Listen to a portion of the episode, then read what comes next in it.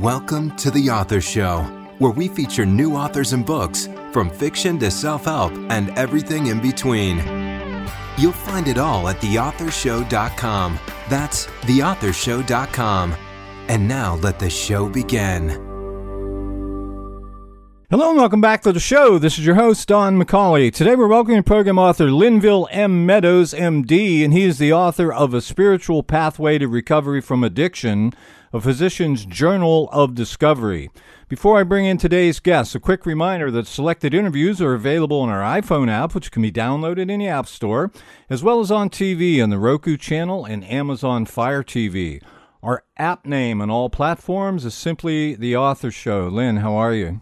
I'm doing well today, Don. How about yourself? Good. Well, tell us a little bit about yourself, please. Well, Don, I'm a retired physician. I was an oncologist, a cancer doctor. But today I'm proud to tell you that I'm also a recovering alcoholic and addict. I know a lot about addiction, which is why I wrote the book, because I've been there. It never occurred to me that doctors got addicted. Is this common? Well, doctors get addicted like everyone else, but their long-term sobriety is a whole lot better than in the general population. Over 70% of these doctors who undergo an intensive program of rehabilitation will be clean and sober, practicing medicine a full 5 years later. This compares to only about 10% in any standard 28-day program at a year, and Alcoholics Anonymous at 20% for a year. So why do you think doctors do so much better? Well, at the start, it's the fear of losing your medical license. There's a group called Physicians Recovery Network, which intervenes and protects you from the medical board and gives you a chance to undergo the program. It's also due to the intensity of the program. You basically live your recovery from 9 o'clock in the morning until late into the night every day. But it's important to know that addiction is everywhere the same. It doesn't matter where you came from, how much money your father has, or what kind of car you drive. The techniques and lessons that you'll read here will help anyone who really wants to quit. So you've written a book, which I believe just came out this week. Yes, the book is about overcoming addiction, whether it's your husband or your wife, a close friend, or even your grandmother. There's nothing more heartbreaking than watching your loved one fall into the hole of addiction, watching their lives go down the drain, unless it's watching them die. It's a rare family today that hasn't been touched by the disease. Yet most of us have no idea what addiction is, how we got it, or how we can get rid of it.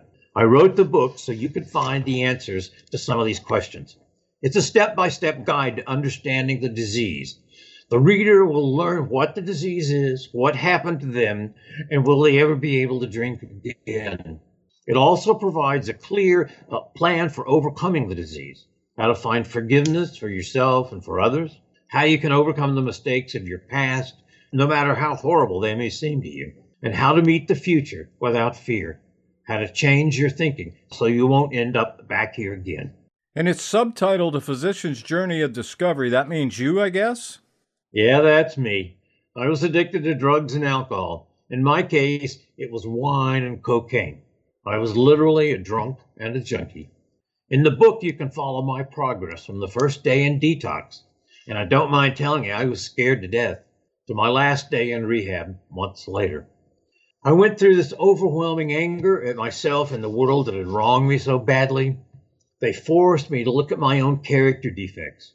I was a little ashamed to admit that selfishness was at the very top of the list. I was forced to calm down, to slow my thinking and my ego, for my ego was running out of control and it was killing me. I had to learn a whole new way of thinking about life, about myself and my fellows. And I learned that living by a set of simple spiritual principles would overcome my addiction and all the other problems I had. So what are the spiritual principles you talk about? Don, I needed to find some form of spirituality that would get me through the rough spots of my day, like the 500-pound gorilla sitting on my desk when I got to work. Spiritual principles that teach me how to live a life that's filled with meaning and purpose and how to find happiness. These spiritual principles are not some kind of pie-in-the-sky platitudes. They're not beyond the reach of any person. They include honesty, helpfulness, compassion, and courage, to name a few. These ideas are part of who you are, of who I am. But in the days of my using, I blotted them all out. The funny thing, as I was going through all this, it seemed that every day I could hear my mother's words telling me how to live, echoing in my ear. So how did an academic physician end up shooting dope? Well, that's a strange story, and it's all in the book. But in brief, when I was a young person, I really liked the buzz that marijuana gave me. But in school, I was really focused on my studies, and I really didn't have time or the inclination to get high.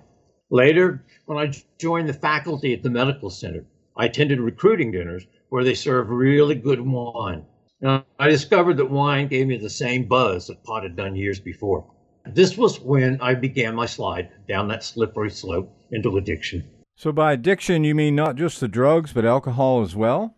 Yes, alcohol is just another drug. It all happened to me so slowly, I never saw it coming. By the end, when I went out for the evening, I always carried at least 2 bottles of wine with me. And I wouldn't stop for lunch at a restaurant that didn't have a wine list. Cocaine was just a party favor at first, until it wasn't anymore. I'm embarrassed to say that I ended up injecting it myself. I shot up cocaine. At the time, somehow it just seemed like the natural thing to do. Yeah, my thinking was a little messed up there. Besides, I thought to myself, I'm a doctor. I can control this. And there was no way I was ever going to get addicted. Not me. This was when my life really began sliding downhill faster and faster. My mind and my body and my spirit were all sick and just getting worse. I had really given up on most of my moral values, for they really stood in the way of me getting high, and I didn't like that. The worse things got, the more I used and drank, and the more I used and drank, the worse things got. At the end, I was essentially non-functional. My brain was pickled and my spirit had been destroyed. I was hiding from everyone and frightened to death. I had no idea what was happening to me or what I could do about it. Some days I wanted passionately to quit, and some days I just didn't care. So what finally brought you to recovery? My nurses. One day they realized why I had become so erratic and, well, crazy, and they sent me home. I knew the next morning that the medical police would show up and take me away in handcuffs. My medical license and my career in medicine were surely at an end. Instead, a man named Paul showed up. He was from the PRN, a group that tried to rescue impaired physicians and return them to a useful life. He asked me a simple question: do you have a problem? In a moment of clarity, I simply said yes. Then he asked me if I wanted to take treatment for it. I had no idea what he was talking about, but I didn't care. I just wanted to get out of the hellhole that was my life, and I said yes. I asked him if I could go home and pack a suitcase, and he said, no, just get in the car. The next thing I knew, we were on our way to detox. So you went to detox and then to a rehabilitation program? Yeah, they sent me to a place in Atlanta that specialized in treating the impaired physician. The first thing I had to learn, and this is really funny, was that I wasn't the doctor anymore. Now I was the patient. The program was really intense. We swam in a sea of recovery all day and well into the night. We learned that we weren't bad people. We just had a bad disease. If I was a bad person, then nothing would help me. But if I was a good person with a bad disease, the disease could be treated and I wouldn't have to live like a wino panhandling on the street. I was so sick, they kept me in rehab for over 7 months. By the time I left, I'd acquired a whole new set of coping skills. How to control my thinking, how to establish new priorities, how to love myself and everyone else, how to find forgiveness, and maybe most importantly, the importance of honesty. So in your opinion, is addiction a choice or a disease? Well, that's a really interesting question. In 1948, the year I was born, the AMA declared alcoholism a disease. Yet today it's really popular to say that addiction isn't a disease, just a choice that I make, and that I should be able to quit anytime I want. Now, I don't want to sound flippant, but I have to say that those people have never experienced the insane craving that addiction brings, and they've never experienced the uncontrollable urge for more and more drugs until either I run out or I pass out. You can make a good comparison with diabetes. A person can inherit the tendency toward diabetes, but never express the disease. Others can eat all the sugar they want without seemingly having a problem. But at some point, if a person's truly diabetic, they'll cross over an invisible line into the disease of diabetes. In some poorly defined way, their bodies have changed. They can never go back to being a non-diabetic. From that point on, no matter how well or how long they control their disease, if they eat sugar, their blood glucose is going to skyrocket. Well, addiction's like that. You and me, we cross over an invisible line that separates using from addiction. Just like diabetes, our bodies have changed. Once over that line, the choice of using or not using is lost forever. The old-timers say that a raisin can never go back to being a grape. Once over the line, there's no going back. We'll never again be able to drink like normal people. And like diabetes, the disease is chronic, relapsing, and fatal if untreated. Using is a choice, but addiction is a disease. So compare your book with others on the market today. Well, you asked me if there was a tagline for the book, and it would have to be Dr. Kildare meets Dr. Jekyll and Mr. Hyde. Don, the book is pretty unique, and I don't think you're going to find one like it. It explains the disease of addiction from a very non-judgmental point of view. It explains the insanity, the character defects, and how it got here in the first place. And it takes you down a pathway that leads to control of your addiction. And it's explained in practical terms that anyone can use.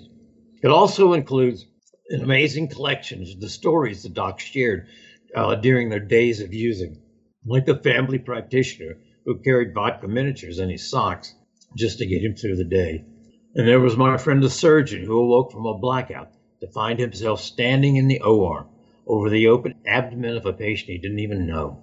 And wouldn't you like to know what the richest orthopedic surgeon in Sarasota did to party down? There are a lot of other physician-authored books which range from heavy medical books to personal experiences with the disease and how they recovered, but none that work as a blueprint that anyone can follow. So what's the book about? Let me tell you a story. Let me tell you what the central message is of the book. I was at an AA meeting, Alcoholics Anonymous, with my good friend Robert. We were talking about why we actually went to meetings. His answer, which was a classic, he was there to carry the message to the alcoholic who still suffers. Then I asked him, what is the message? It's not simply that I can't drink anymore. Not drinking by itself brings no peace and solves none of my problems. An abstinent drunk is still a drunk.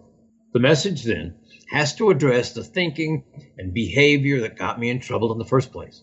These problems won't just go away because I put the plug in the jug. This is a very large change for any person to go through. They call it a sea change. But nothing less is going to do. You can't go halfway.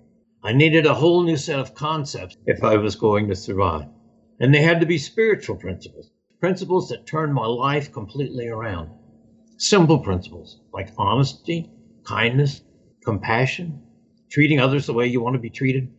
And if you're anything like me, you may have trouble with this one, thinking more of others than myself. Used as guideposts, they told me, living by these concepts could solve every problem I or you would ever encounter. The message, then, is that living by spiritual principles will solve all my problems, including my addiction. So in your opinion, who should read it? Well, it's intended for the person who's concerned that their using has gotten out of control and they don't know if they're addicted or an alcoholic. It's for the person who knows they're in trouble with drugs or alcohol and knows they want to change but doesn't know how.